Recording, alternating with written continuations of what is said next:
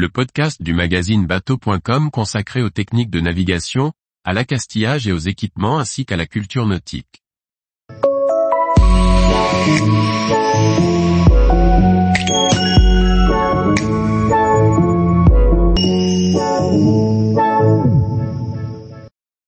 Le virement de bord, timing et esprit d'équipe.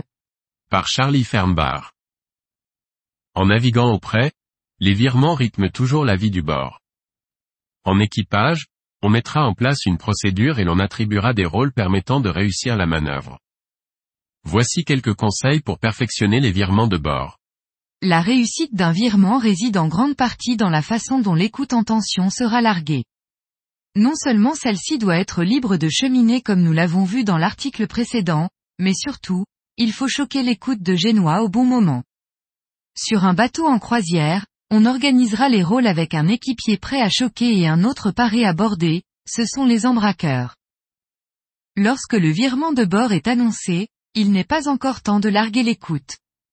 Il faut se retenir quelques secondes, sinon on perdra une précieuse énergie pour traverser le lit du vent. Cependant, tout étant une question de timing, il ne faut pas trop attendre pour choquer cette écoute. Si l'équipier est trop lent, ou la rotation trop rapide, le génois se gonflera à contre en forçant sur les barres de flèche, usant prématurément la voile. Donc, on choque quand le bateau est entré dans le lit du vent, lorsque le guidon du génois se dévente et qu'il n'est plus propulsif.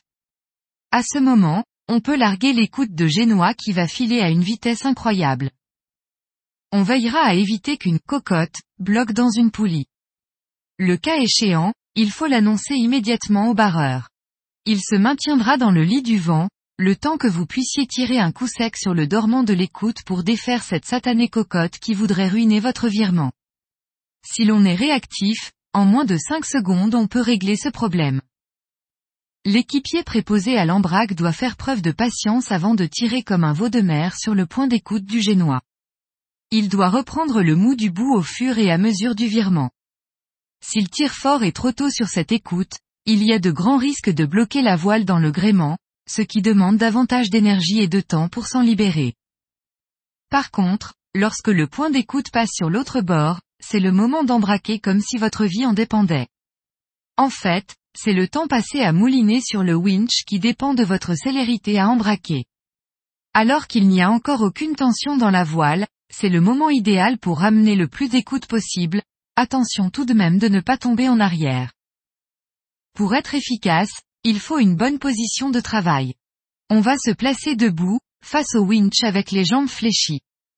En effectuant d'amples brassées, on pourra embraquer la quasi-totalité de l'écoute dans un court laps de temps. Il ne faut même pas envisager d'exécuter la manœuvre en restant assis sur le banc de cockpit. Quand l'écoute devient dure, on utilisera le poids du corps et ses jambes pour tirer autant qu'on peut, mais dès qu'on est en limite de force on passe immédiatement à la manivelle de winch. Sur certains bateaux, un pied prendra appui sur l'îloir, voire sur les passes avant ou le liston. Tous les voiliers de croisière ne sont pas égaux en matière d'ergonomie de manœuvre et il faut parfois s'accommoder d'une mauvaise position de travail. Lorsque l'on borde une voile, il ne sert à rien de regarder le winch et sa manivelle faire des tours. En effet, il n'y a que peu de surprises à attendre de ce côté-là. Au contraire, c'est la voile que l'on est en train de régler qu'il faut observer attentivement. On considérera en particulier la chute du génois par rapport aux barres de flèche et au banc afin qu'elle s'en rapproche sans jamais s'écraser dessus. Pendant le temps de l'embraque et des interminables tours de manivelle de winch, le barreur est prié de rester très près du vent. Il aura ainsi la courtoisie de faciliter le travail des équipiers sur les winches en limitant la pression du vent dans la voile. Le barreur s'adapte à la vitesse de manœuvre de l'équipage. C'est très important, il ne peut pas aller plus vite que la musique sous peine de faire échouer la manœuvre. Soyons clairs, le virement de bord est un sport d'équipe où la technique et le timing sont les clés de la réussite, c'est à force de répétition de la manœuvre qu'on pourra perfectionner ces virements. Tous les jours, retrouvez l'actualité nautique sur le site bateau.com.